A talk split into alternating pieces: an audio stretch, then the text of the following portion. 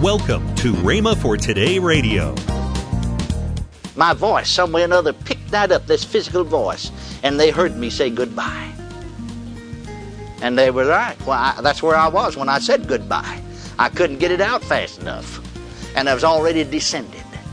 And I went down into that place, and I did not lose consciousness. And I did not cease to exist. And I was just as much a man as I am now. Now that was that's the real man, and that's the man Samuel that came up.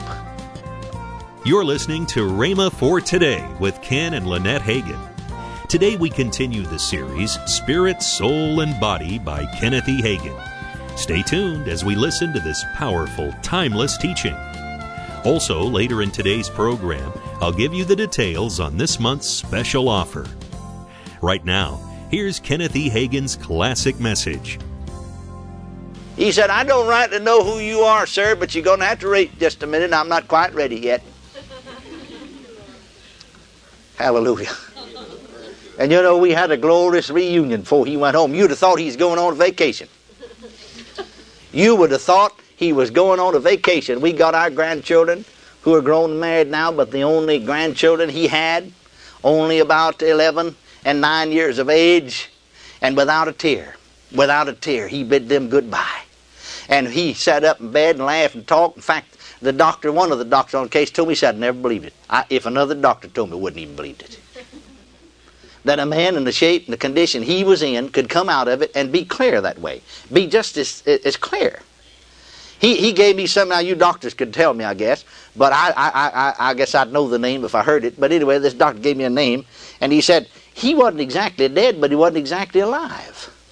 And I've never seen a person come out of it. And what I mean is, I've seen him, you know, partly revive or something and live a little longer. But he said, I mean, just be as clear as a bell. And, and his intelligence, just as his mind, just as clear as it could be. He said, I've never seen that. I said, I wouldn't have believed it if the other doctor on the case had told me. I wouldn't even believed him. I'd have thought maybe some way or another he, he must have been mistaken about it. But I said, I saw it myself.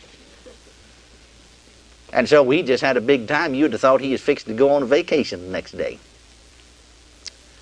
Laughed and talked, praise God. In fact, the superintendent of the hospital said, Well, just take anybody in there you want to. He already done been dead anyhow. We can't understand it. Said, just take all the family in there. Have 30 or 40 in there if you want to. He's a great big room. He's in it by himself. Said, just do whatever you want to do. It's a miracle that he's here. Just, just enjoy yourself. And we just enjoyed ourselves.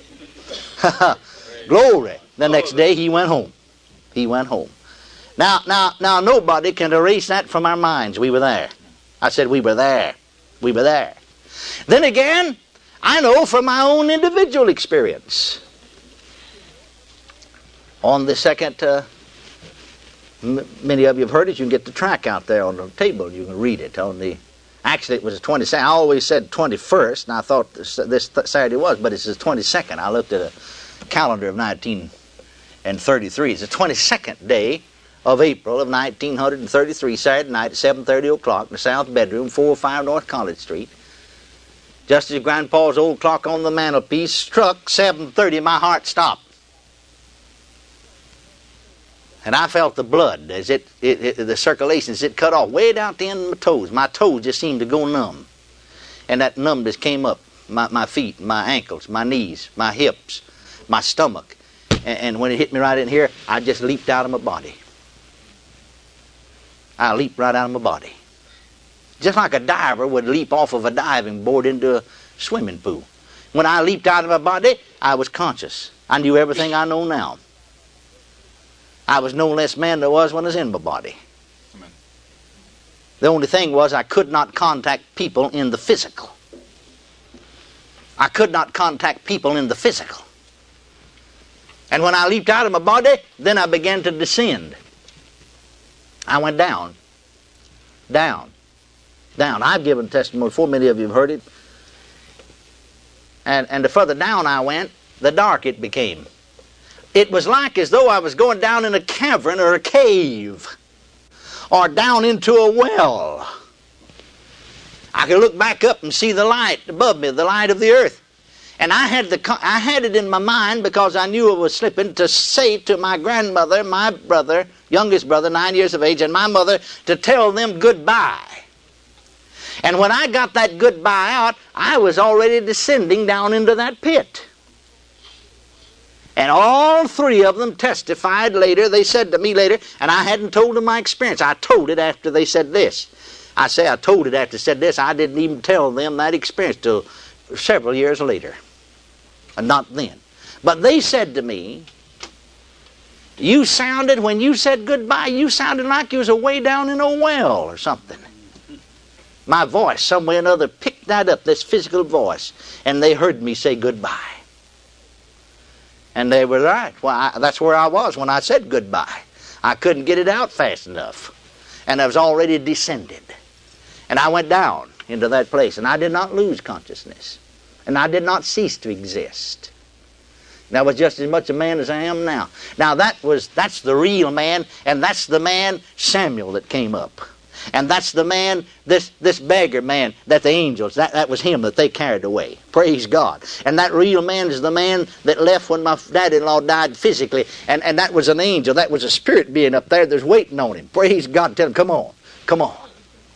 My sister said the other day, just before she went home, she said, Well, I know I got to die. Said, I wish they'd hurry and come for me. She was up to the place that she was seeing over into two worlds or, are seeing two worlds back into this world and over into the next world. Hallelujah. Then I know in my own case, on about the 16th day of August of 1933, at 1.30 in the afternoon. Now let me tell you something that, uh, that I think will throw Bible light on some things. Thursday afternoon at 1.30 in the afternoon in the month of August there in the city of McKinney, Texas, in 405 North College Street. The only difference, the other happening was in the south bedroom, and this time uh, they'd moved me to the north bedroom. I knew all the morning I was dying. You see, when you've been down there, you know it. I knew I was dying. And though we did not have, you know, way back there in 1933, you didn't have room air conditioners or central air in your house. All you had was a little fan blow a little air around. The windows was up, you know, try to get a little circulation. But it was a hot day in August, and it can get hot down in Texas just like it can get hot here in Oklahoma sometime. And really, that day, to tell the truth about it, it finally got up to 106 degrees that day. Because it, uh, that was on back there, you know, when we had that dust bowl and that dryness, you know, for so long. And it'd get hot. And yet, though it was over 100 degrees at 1.30, and it got, as I said before, the afternoon's out 106. At 1.30, or uh, really at noon when they first did it, uh, yet I was so cold, my feet were so cold. I guess because of poor circulation. Until they took hot water bottles and put around my feet and my body try to warm me up. And there was a cold, clammy sweat upon my brow. My, my brow felt just as cold as it could be. And at 1.30 I said to my little brother who they wouldn't dare leave the room into the family without having somebody there with me. And so my brother, nine years of age, was standing, not sitting, standing right there by my bed. And I said, run, get mama quick. I'm dying. I want to tell her goodbye. And he run out of that room like a shot. I saw him when he run out of the room, a hollering just at the top of his voice, Mama, Mama, Mama. And then I saw, for I was looking at the door, Mama come in the door. At about the time she came in the door to that room, I slipped out of my body. But this time, instead of going down, I went up. Instead of descended, I ascended.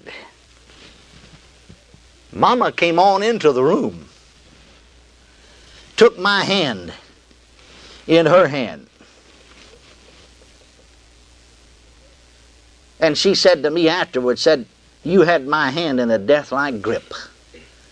But I couldn't tell her goodbye. I'd already left my body.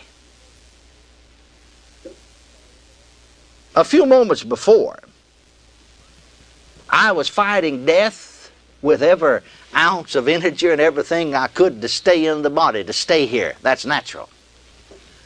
But the moment that death came, physical death came, and my spirit was released, there was a tranquility, there was a peace, there was an indescribable and an indefinable something. I, I cannot describe it until if the Lord had said, Now I'm going to leave it up to you whether you come on home, come on to heaven, or you go back to the earth, I'd have said no a thousand times no, I'll never go back.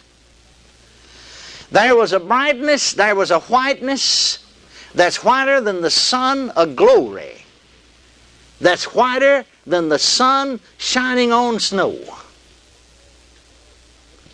And I just got a little peek over into the glory world, and I wanted to go on. I didn't want to come back. I got up about the top where the top of the house should be, and my ass and stopped and looked back down in the room and saw my body on the bed, my mouth open, my eyes set in death. My mother stooped over me with my hand in hers, or her hand in mine, either way you want to say it. And I heard this voice speak from heaven. I didn't see anybody. I heard these words in the English language. It sounded like the voice of a man. I believe it to be Jesus. The voice said, He said, Go back, go back, go back to the earth. You can't come yet. Your work on earth is not done. And when those words were spoken, I descended. And I came back down, and it seemed to me that I just slipped back inside my body like a man would slip his foot inside of his shoe in the morning time. When I got back inside my body, then I could contact Mama. I could talk to her. I said, Mama, I'm not going to die now.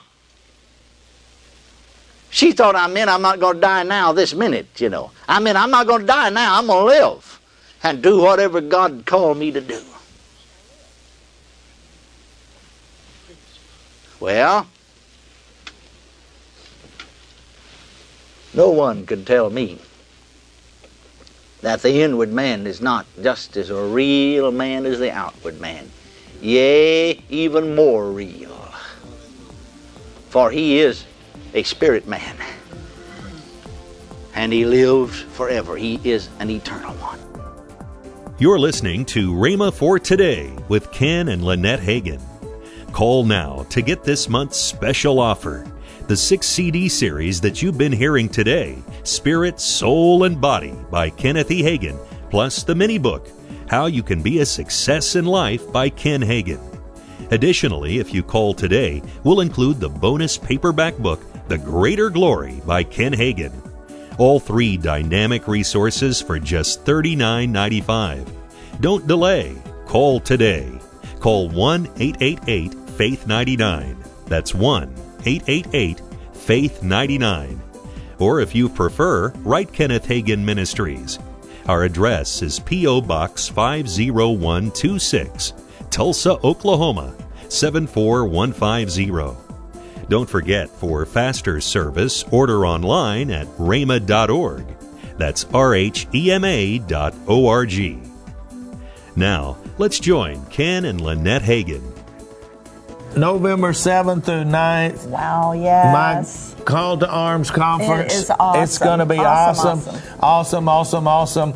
We've got nine different workshops, plus myself, Todd White, Andre Butler building men of character. Yes. Hey, uh, ladies, sign go go there and, and sign your men up. Get them here. It's going to be a great time. You, as my dad used to say, if you miss it, you're going to miss half of your life. Tomorrow on Rhema for Today, we continue with the teaching by Kenneth E. Hagin, Spirit, Soul, and Body. Thanks for listening to Rhema for Today with Ken and Lynette Hagin.